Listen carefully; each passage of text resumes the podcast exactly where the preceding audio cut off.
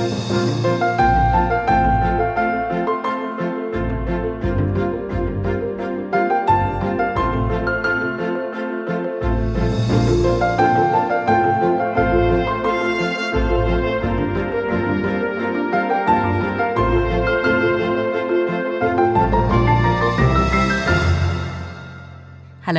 and welcome to the KI Prime podcast. I'm your host, Alina Jenkins, and in this episode, I'm talking with Dr. Meredith Young. Meredith is an associate professor in the Institute of Health Sciences Education at McGill University in Montreal. She earned her PhD in cognitive psychology from McMaster University, studying how individuals, both with and without medical expertise, think through a variety of complex problems in medicine. Her current work examines how problems get solved in health professions education and the assumptions that underpin what we think makes a good solution. In our earlier conversation, she explained how she explores this topic in three main areas. In general, my background is in uh, cognitive psychology. So, my PhD is focused around how people make sense of the world. And my research has evolved kind of along those dimensions. So I'm really interested in how people make decisions and what we think makes a good answer. So I've been investigating that in kind of three main areas kind of how individual clinicians make decisions. So clinical reasoning, so how they choose treatments, how they diagnose patients, and how they learn to do that effectively, and what we think makes a good solution there. Um, I've also been interested in how we assess, so how we make decisions about competence or how good we think somebody is in a particular context. And again, what we think good looks like. And then more recently, I've also been looking at it in terms of what we think makes good science in a really neat interdisciplinary field like health professions education. Can you give us some examples of what this research looks like and some of the things you've discovered? I think, again, the, the theme that kind of bubbles through all three of those different areas is that I tend to really love a good paradox. Um, and I tend to like to think about kind of what our foundational assumptions are. So, a little bit about what we think a good solution is and what we assume about performance or reasoning or what a good scholar is. Um, for some specific examples, I use all different kinds of different research methods. So, I use some very classic experimental approaches. So, asking people to participate in experiments and watching their behavior under different circumstances and how that might shift or change, and particularly how that influences our theories or our assumptions about performance. And I do everything all the way up to conceptual synthesis, so how different scholars and researchers talk about these different topics and where there's interesting areas of overlap, but also where there's areas of tension in terms of how we think through these different concepts or principles. Something which has become very evident through speaking to all of the fellows for this podcast series is that the field of medical education is very open, it's very welcoming. There's great encouragement to look at things through a different lens. And I think that's a probably you got a real motley, well, knowing these individuals, you got a wonderful motley crew in terms of different approaches and different areas of interest. But I think one of the things that makes the field really, really interesting is that we're relatively new compared to other sciences right? Physics has been around for a while, so it's kind of had its adolescence and figured out what it wants to be when it grows up.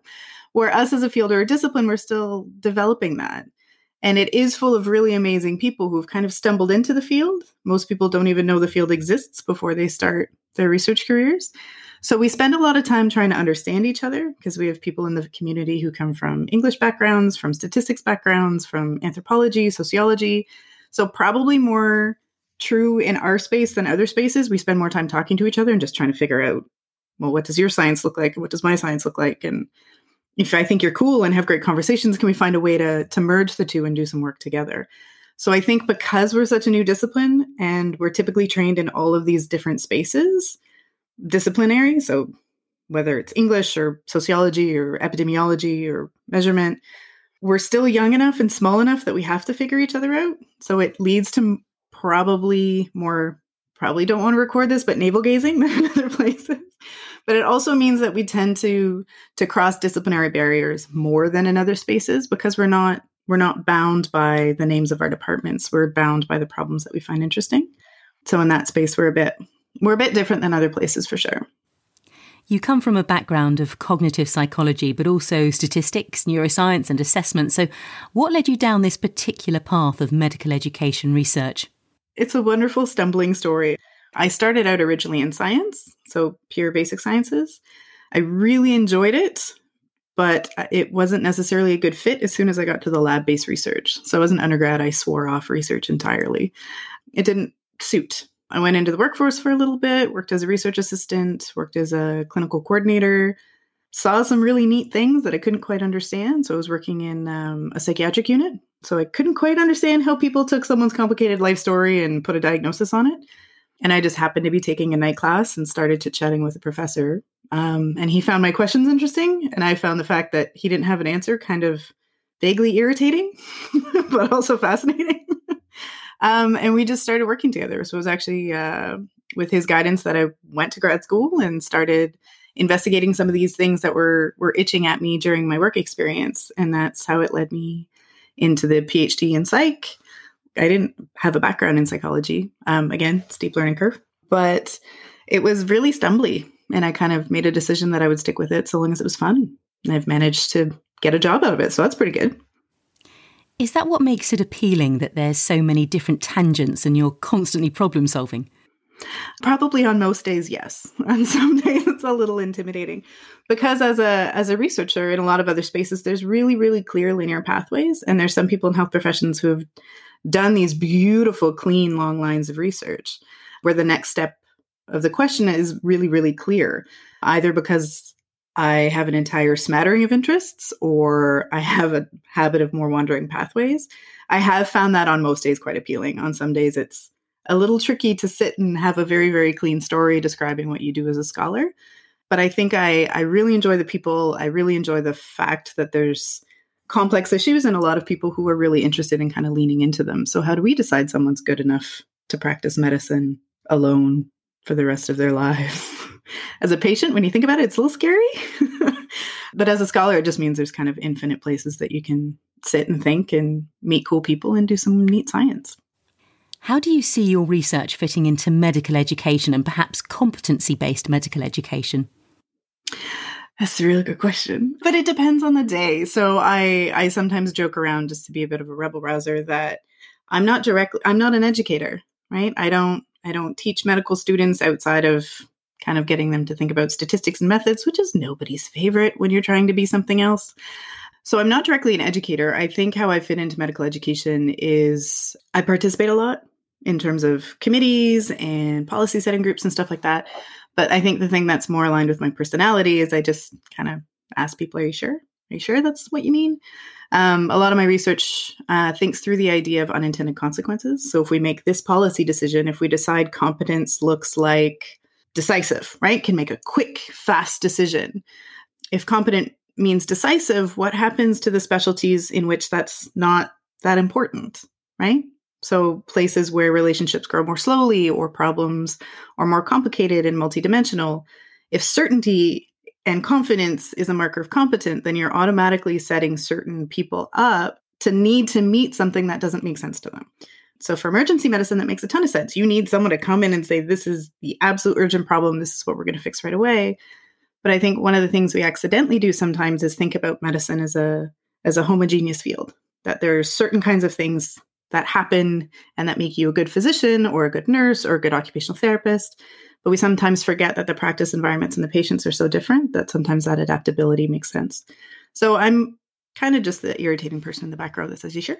Let's think if we think this all the way through in all these different kind of branches, does that get us somewhere that we're not comfortable with? And then can we back that up and and try and come up with a solution that meets the underlying intention without necessarily causing some unintended consequences that could be not so fantastic.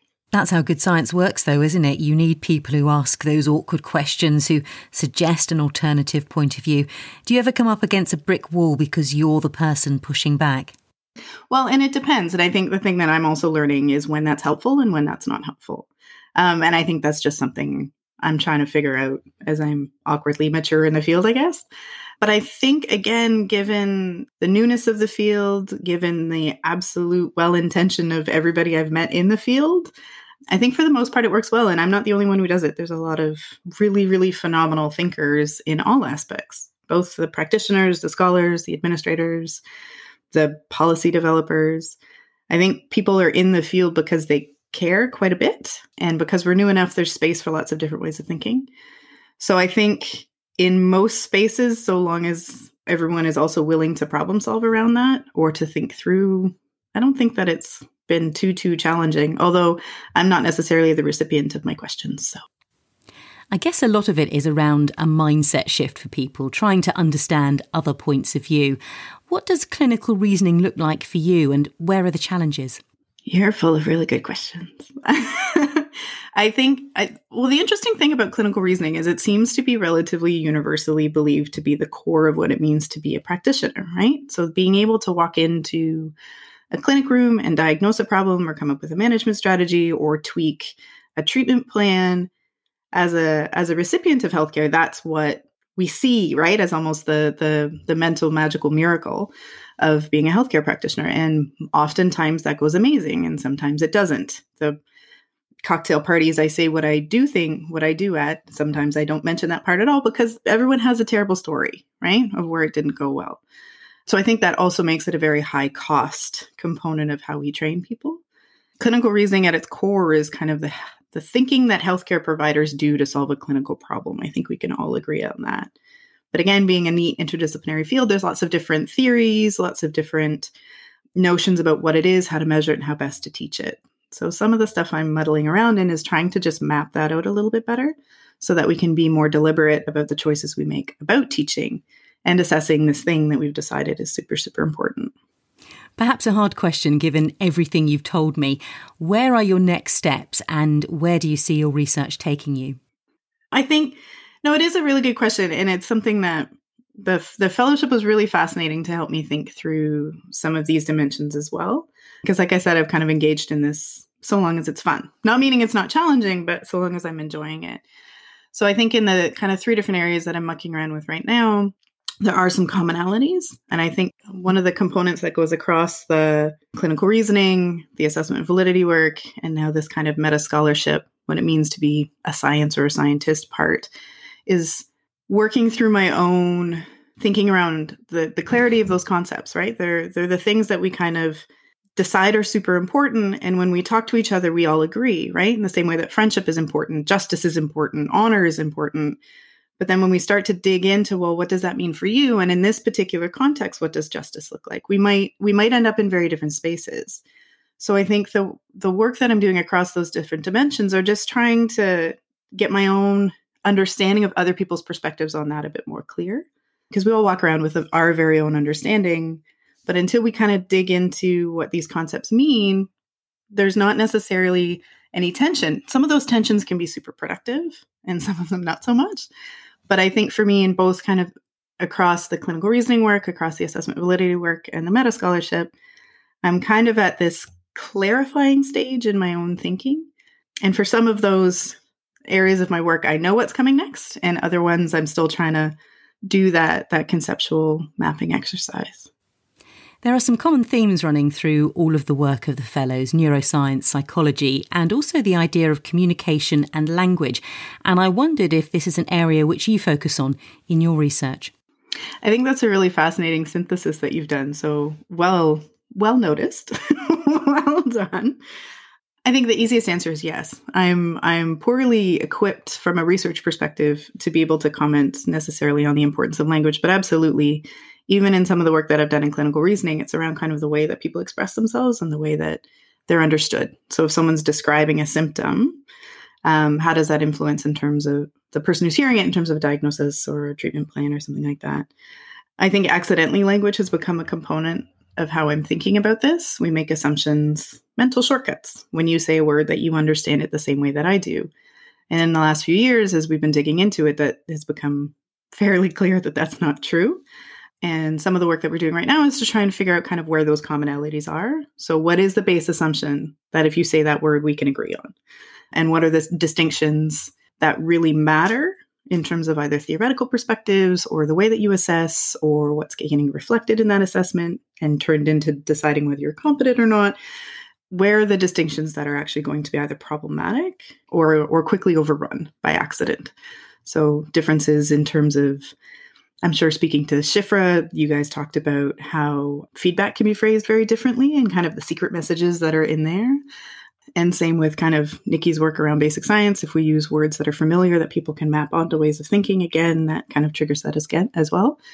So I think I'm still figuring a little bit of that out and trying to figure out kind of what the base assumptions are that we can agree on and where those areas of tension, either productive or otherwise, are going to creep up in some of our core concepts. We've spoken about clinical reasoning and not so much about assessment and validation in HPE. What's the importance of this and what are some of the challenges? Yes, well, it's absolutely rife, right? In a way, we're going through a, a revitalization of how we teach, and and that often gets mixed up with also how we assess. So things like competency-based medical education at their core are an education framework. It's centered on notions of development and feedback and improvement and if you're really, really strong at something, you can kind of be done with it. And if you're not strong, you probably shouldn't be done with it. But in order to make those kinds of decisions about someone's education, they get all bound up in assessment. Are you strong enough in this area? Well, what does it mean to be strong enough? Well, you can do it three out of four times.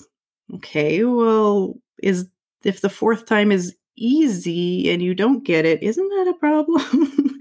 so it's it just forces people to have conversations about again what competence looks like what good enough looks like and and you get into these exercises of of making targets. And that's kind of what i find really interesting because that forces people to put their values on the table.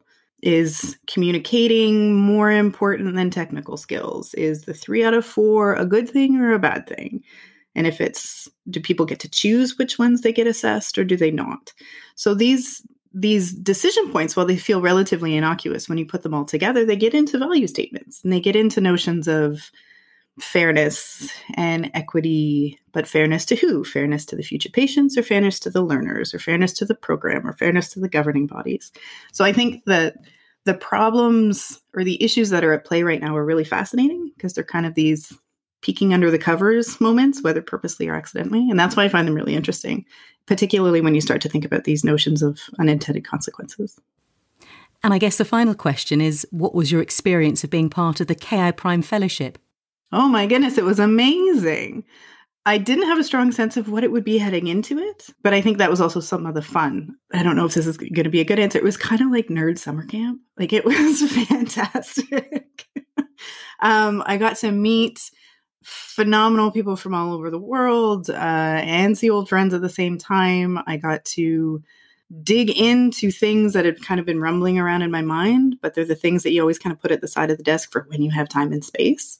And the fellowship really forced some of that thinking and reflecting deeply about how I see problems in my research. And it's even spurned a little set of side projects to talk much more explicitly about the experience of doing science for people who haven't necessarily had the disciplinary training. So, one of my tiny little offshoots is the conversation around failed research and the important, super important role that that plays in the progression of science and kind of normalize it. Because if you haven't grown up in science, having a failed experiment can really stink as opposed to thinking about it just as part of the process and a really super important part of the process made new friends. Like it, it's totally nerd summer camp. It was fantastic. And I'm absolutely grateful and thankful for having been included in that opportunity. Dr. Meredith Young. That's all for this episode. Next time, we'll be hearing from Dr. Shifra Ginsburg and her research, which investigates how clinical supervisors conceptualise, assess, and communicate about the performance and competence of their learners. I hope you can join me then.